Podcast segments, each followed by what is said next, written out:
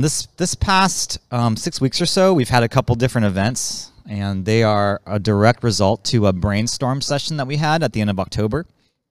And we thought about different activities where we could go out and bless people in the communities where we live and work and play. And so two of those events that we did were, and my prayer was like like like three of them. We just make three of them happen sometime in the next six months, and two of them did. One of them was broomball at the Cupertino Ice Center which was great, which is super fun. Um, there were um, some injuries, unfortunately, but um, it was still really fun um, and enjoyable, and people invited friends. Um, and then we also did a Christmas caroling event um, that happened at Wendy's hospital and the hospital that she works at, where it was a blessing to the kids that were there. And so I just wanted to give a shout out to Grace and Nick Fong for helping put both of those together because I think that was a lot. Um, Nick, Nick, Nick, and Joel put together the broom ball, and then Grace uh, put together the uh, caroling event. So that was awesome. That's so neat to be able to execute. Because my my fear in doing any kind of um, brainstorm is that you wouldn't execute on any of the ideas, and so praise God that we're able to have some of that momentum and do some of those things over um, the next six weeks. Okay, yeah, execution's hard. Like ideas are cheap. Execution, like actually doing things, is hard. Um, and so look forward to more of those kind of events um, in the new year. Um, I also want to acknowledge it's a little bit cold today, and I've been watching some videos from this guy called the Liver King. Has anyone heard of this guy? He's like a YouTuber that does things. One of the he has like he's kind of a sight to see, bearded, never has a shirt on, super muscular. Um, and so he has like these seven ancestral tenets, and one of them is about being cold. Like it's good to be cold. And so I just want to like make that kind of a Christ connection. Like it's good to suffer and it's good to be cold, and you're choosing to be cold today. You chose this. You chose discomfort today, and you didn't have to.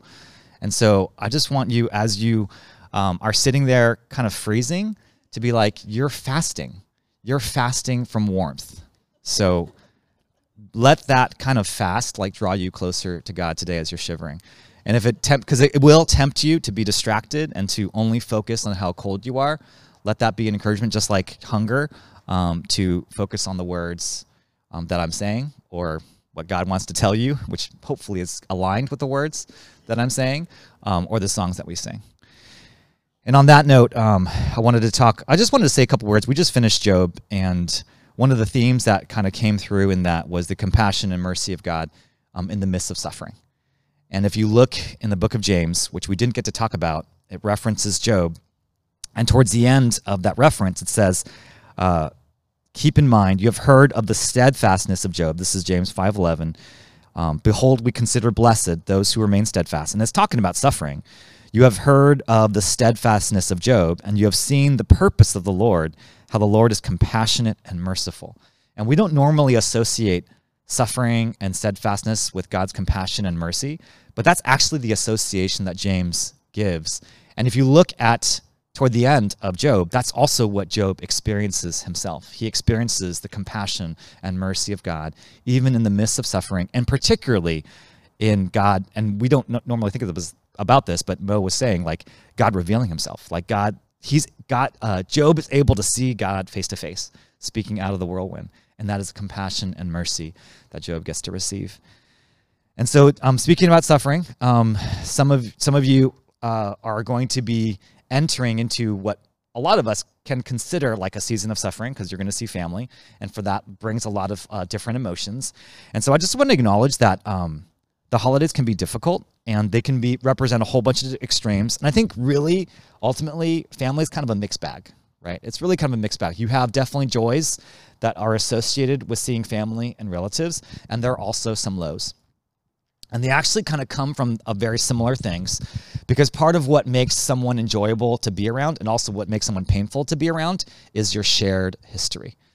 And for the people that you enjoy, it's because you have a shared history of positive memories and experiences and images.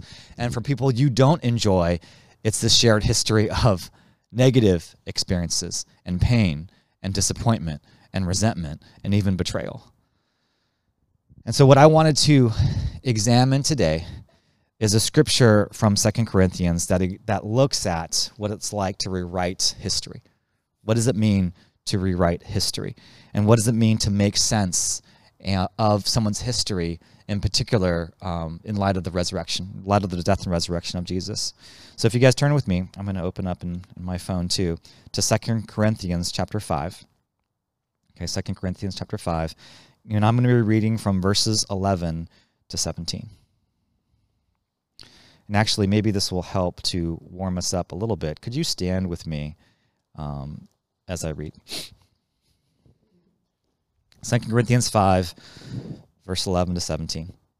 Therefore, knowing the fear of the Lord, we persuade others.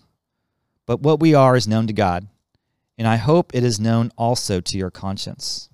We are not commending ourselves to you again, but giving you cause to boast about us, so that you may be able to answer those who boast about outward appearance and not what is, a, what is in the heart.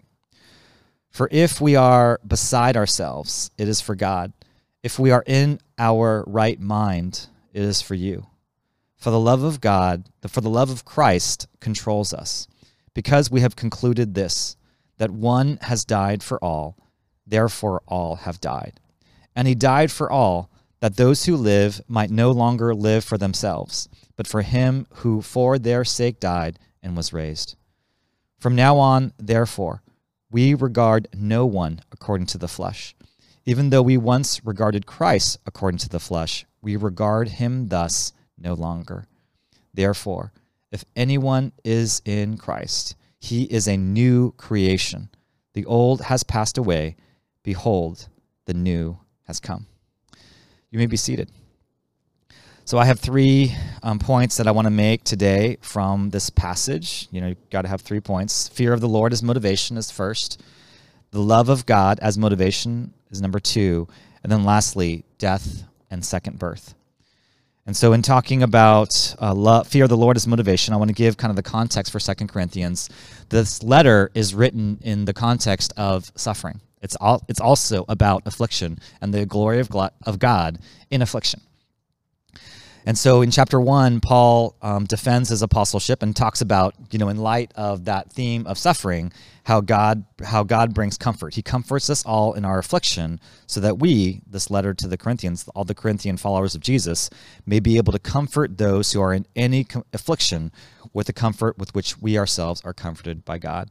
And so this is kind of a spiritual principle that anything that we receive from God, we are able to give to others. And then in chapter four, um, in chapter in chapter 2 and 3 talks about the superiority of the new covenant in the spirit and that because of the new covenant we do not lose heart. And then he makes a distinction between those who believe and those who don't. So there are distinctions in scripture. And then in 4 4 he talks about the gospel being veiled and how that it is now it is about being proclaiming jesus as lord. And then paul gives this interesting image and this will relate to this passage as we talk as we uh, go into chapter 5 um, about having treasures in jars of clay. Okay, and this this idea of having a treasure in a jar of clay is that our bodies are this jar of clay, and they're fragile, and they're temporary, and they're easily broken. And so Paul is painting a picture for us that all of us live in these bodies that are unimpressive in every way. And if you look today at the church, if you look today within our families, you see brokenness, you see fragility, you see all the different aspects of what clay represents. But what Paul is saying is that this, uh, being this jar of clay, being in the body, is meant to be your, your receptacle. Okay, it's actually, that's not the point. The clay is not the point. The fragility is not the point. It's meant to be transparent. You're supposed to see through this treasure. I mean, you're supposed to see through the jar and into the treasure so that the treasure is made visible. And so in like 411 through 12 for instance it says for we who live are always being given are always being given over to death for Jesus' sake so that the life of Jesus may also be manifest in our mortal flesh. So death is at work in us but life in you.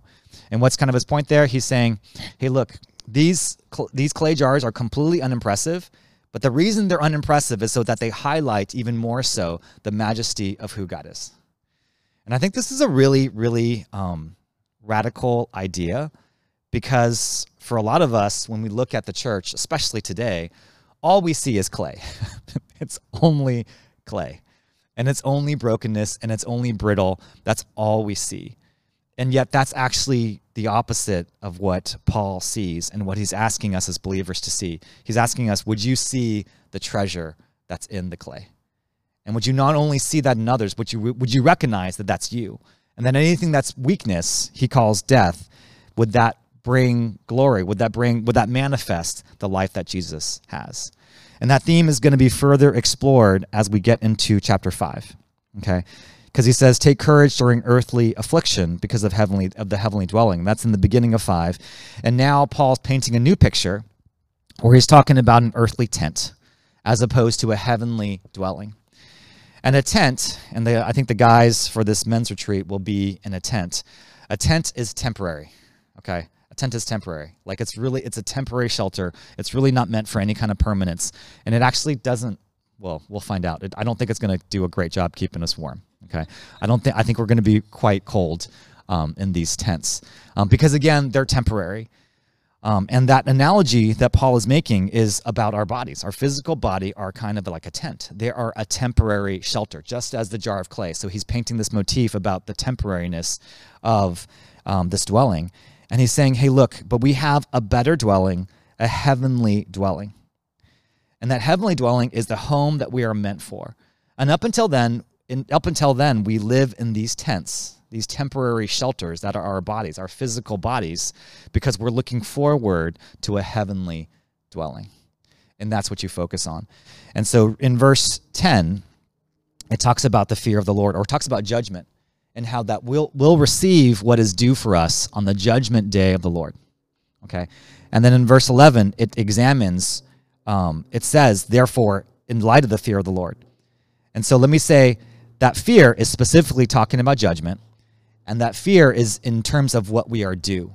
And a lot of us can read that in light of thinking, okay, do must mean our actions or our behavior. And I wouldn't necessarily eliminate that, but the focus of the beginning of chapter 5 is where do you put your focus on? Are you looking forward to the earthly tent or are you looking forward to the heavenly dwelling? And so the way I read what's due is it means you're going to receive the consequence of what you have been yearning for. If you've been yearning for the earthly tent, well, that's what you're going to get. That's that's the limit of what you're going to. Get. That's all you're going to get. But if you're yearning for the heavenly dwelling, if you're learning for resurrection, if you're learning for Christ and heaven, then that's what you will receive.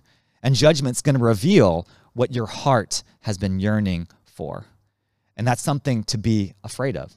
And when I say afraid, I don't mean to be fearful in the sense of like afraid of God, but to be reverent and take that seriously. That's what that's what uh, Paul is saying is take this seriously, because that's our motivation. We want ultimately our hearts to yearn for the heavenly dwelling.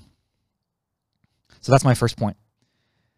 That fear is a legitimate motivation because throughout the Bible, God repeatedly admonishes us not to fear and yet there are instances where we are to be afraid, like in Proverbs, where it says, The fear of the Lord is beginning of wisdom. Also in Job, it says, Wisdom is fear of the Lord.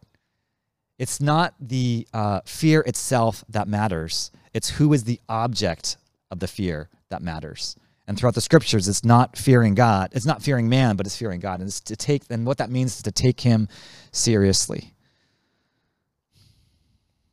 Let me move on to the second point God's love as motivation. Okay. Not fear and love can actually stand next to one another. In fact, they stand next to each other in these verses. And so as we get, um, I just read verse 11. I was just talking about verse 11. Therefore, knowing the fear of the Lord, we persuade others. And this is building Paul's point that ultimately, your ministry as a believer, your job or purpose as a believer is to persuade people to pursue the heavenly dwelling to seek after Christ. But what we are is known to God, and I hope it is known also to your conscience. So, in this, Paul, as he's done with the other letters, other letters to the Corinthian church, he's defending his apostleship. He's uh, establishing his credibility. He's basically saying, hey, look, you, you can listen to me because there are other competing apostles, are people who claim that they should be the authority in terms of apostleship. And Paul's defending his own apostleship. Verse 12, we are not commending ourselves to you again, but giving you cause to boast about us, so that you may be, be able to answer those who boast about outward appearance and not about what is in the heart. Okay, so what he's explaining there is that uh, it's easy. He, he wants to be give you cause to boast about us, so he doesn't want to. He's not trying to brag, right? And Paul's kind of interesting because he does kind of brag about stuff, but he's saying he's saying I don't want you to brag about me, or in this case, it's Paul and Timothy um, so that you may be able to answer those who boast about outward appearance. And what he is, he's attacking the other apostles and their emphasis on outward behavior. So when it says boast about outward appearance, he's talking about something known as, we call it legalism, which is the following of rules. And he's saying, stop listening to people who emphasize following rules and rather look at the heart. And then he says this interesting thing in verse 13 For if we are beside ourselves, it is for God. If we are in our right mind, it is for you. And again, Paul is doing this interesting thing, and I've been reading through Acts with uh, with uh, James and West, and also with my sons. Just finished it with um, Caleb and Micah. And there's this moment where Paul is um, being interrogated by King Agrippa and also Festus. And I think Festus says, Paul, you are out of your mind. And Paul says, Nope, not out of my mind. I just want to preach the gospel to you.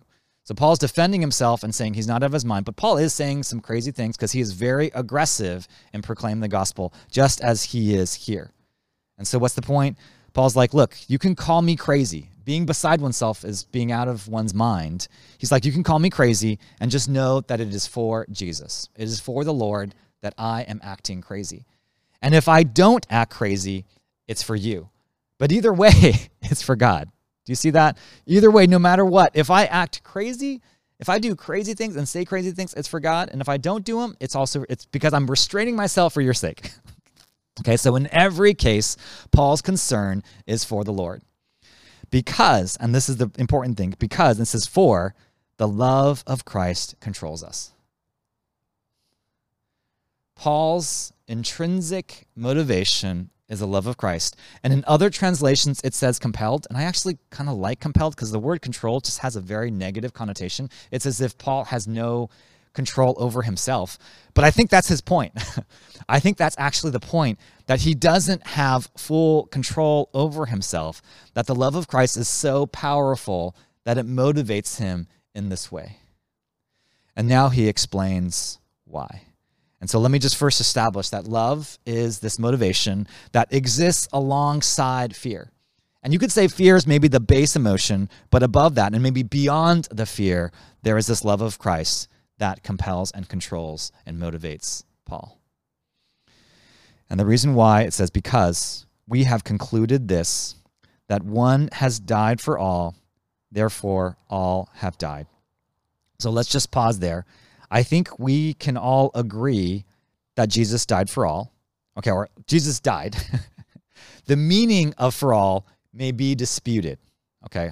Oftentimes within theological circles, we can argue does for all mean for all people throughout all eternity? Um, but there may be in a precision there that the text is not uh, giving us. And so when I say all, let's just think of it as like a lot. many people. Jesus died for many. And he certainly died for, with the intention of saving all. And then it says something interesting. And this has always been a big jump for me that one has died for all, therefore all have died. What, what just happened? Like, how did that happen? How did, how did Jesus' death mean everyone else died? How is that even possible? I mean, Jesus did die, and I'm standing here, and you're sitting there. So that can't mean it in the most literal sense. So what is going on with this statement? Let's I'm going to keep reading. And he died for all that those who live might no longer live for themselves, but for him who for their sake died and was raised. And so there's a there's a there's a really important idea here included alongside death, and that's the idea of resurrection.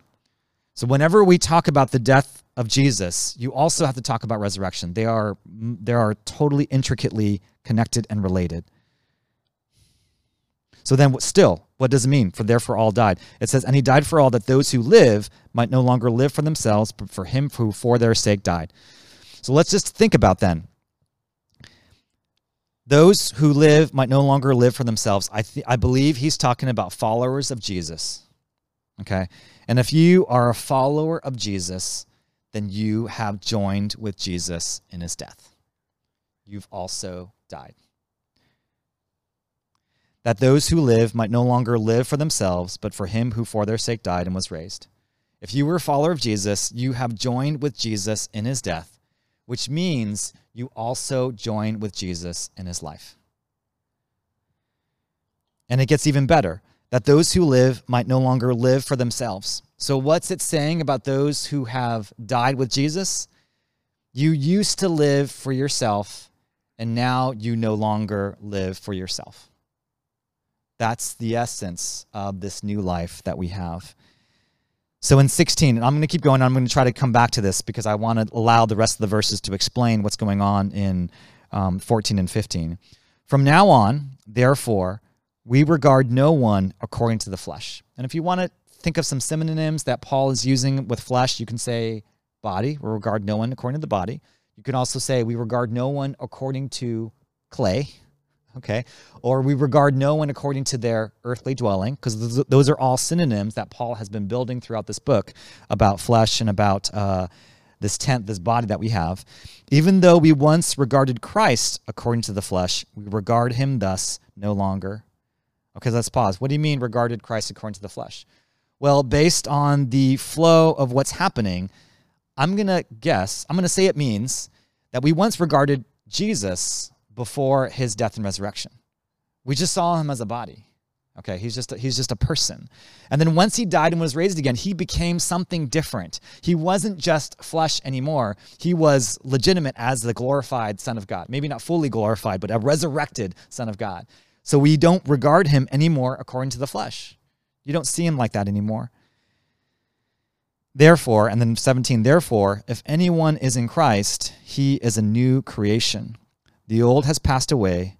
Behold, the new has come. So let me, um, let me, this is now our last point, and I'm going to read some of the verses from Hark the Herald Angels Sing. One of the verses goes, Mild he lays his glory by, born that man no more may die, born to raise the sons of earth, born to give them second birth. Okay, gonna, we're going to camp on that last line born to give them second birth. Throughout the scriptures, you have this idea that you can be born again. That's in John chapter 3. And in 2 Corinthians 5, you have this idea of being a new creation.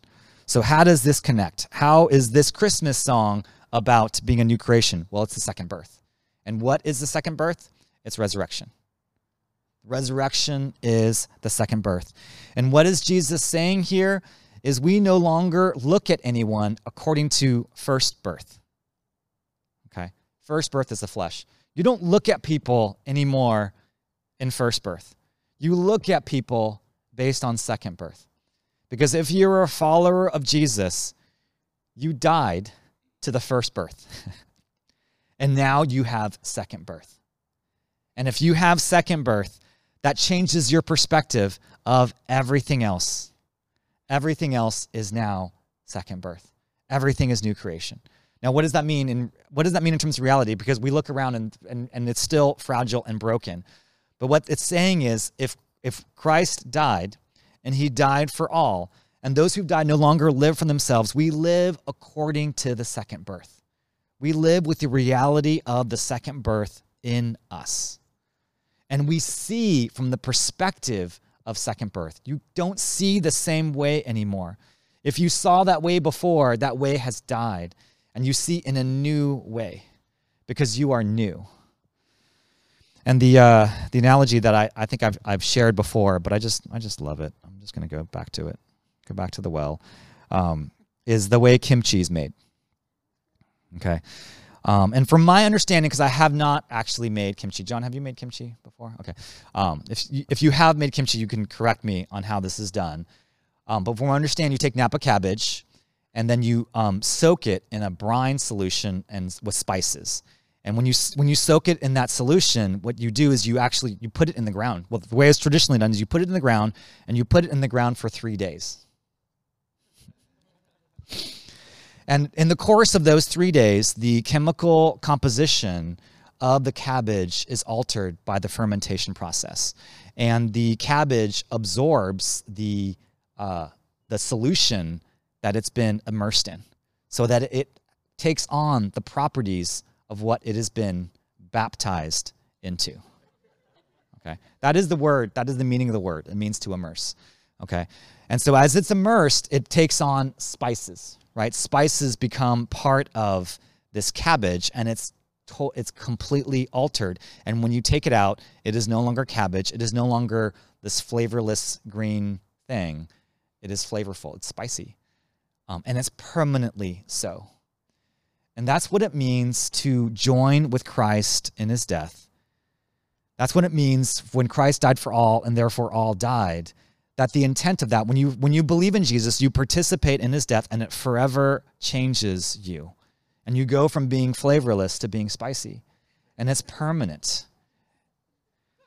And for some of us, um, it's difficult because actually maybe most of us is because if you've gone to church for most of your life you don't have a reference point of old life you don't you don't you think well i don't really have a cabbage life okay um, because it says the old has gone but when you think about this when you think about old life i want you to think about it in terms of first birth you have a life of first birth you have a life in the flesh and what a life in the flesh means according to this passage is it's a life that's centered on yourself Okay, because it says that those who live may no longer live for themselves. All of you have learned from your first birth how to live for yourself. You have tactics and strategies that help you to survive your childhood that you retain today as part of your first birth. And you can choose to live in your first birth at any time. Even as a Christian, you can choose, even in your second birth, you can choose the old life. You can choose the first birth. But what Paul is saying is you don't do that anymore. You don't have that's actually not who you are. You don't have to live according to first birth. You can live according to second birth because that's what it means to be a new creation. That's what Christ did for you when you were immersed with him and soaked for 3 days and then brought out of the ground. It's permanent. That's who you are. And then how does that relate then to our families. You no longer relate to your family members through the first birth. That's what that means. You relate and you see your family members through the second birth. And so um, that's how God rewrites history, because the only way you re- rewrite history is to end it. And God rewrites history is by ending it through death and by raising it new. And so this Christmas season, you know, let's just be very specific. Um, you're probably going to get some presents you're not thrilled with. Okay. And depending on your attitude towards the giver, that, that's actually going to frame how you see the present, right? Your, your attitude towards the person giving it is going to frame how you see the gift. And especially for those relatives whom you have in which you receive a present that you experience disappointment because when you see the person, you feel disappointment. You're going to want to rewrite that history because it is possible in that moment to be like, Lord, I will no longer see this person by first birth. I will see them by the second. And it actually doesn't matter if this person is a Christian or not. Okay, because a lot of us are like, well, this person's not a Christian, blah, blah, blah, blah. We can, you know, think, uh, you know, in Jocelyn's story, like this is, you know, pre, you know, uh, dramatic story for Nathan, right? But the point, it's not, that's not the point. Because when Jesus looks at us, he sees us by second birth. He sees us with hope. He sees us created in his image. That's how he sees us. He actually doesn't see us according to the first, he sees us according to the second birth. He sees us according to new creation. And you know what it takes to do that? It requires faith. That's what the Christian life is it is by faith. Because we are looking forward to a heavenly dwelling that we don't have yet. Everything in the Christian life proceeds by faith. So when you see your family member and you see them in the first birth, you are walking by sight. You are not walking by faith. So, would you walk by faith today because you've been redeemed into the second birth and you are able to see the people whom are closest to you according to the second? Because the old is gone and the new has come. Let's pray together.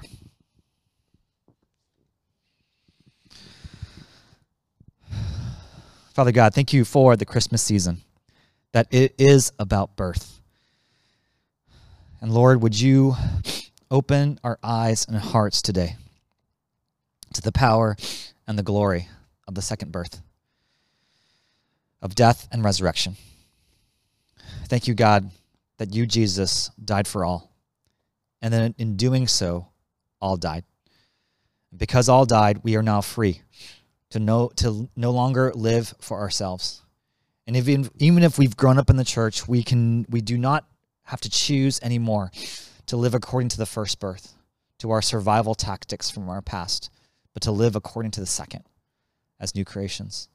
And so, Lord, would you open our eyes to not only see others and the people around us in the second birth, but also to see ourselves in the second birth.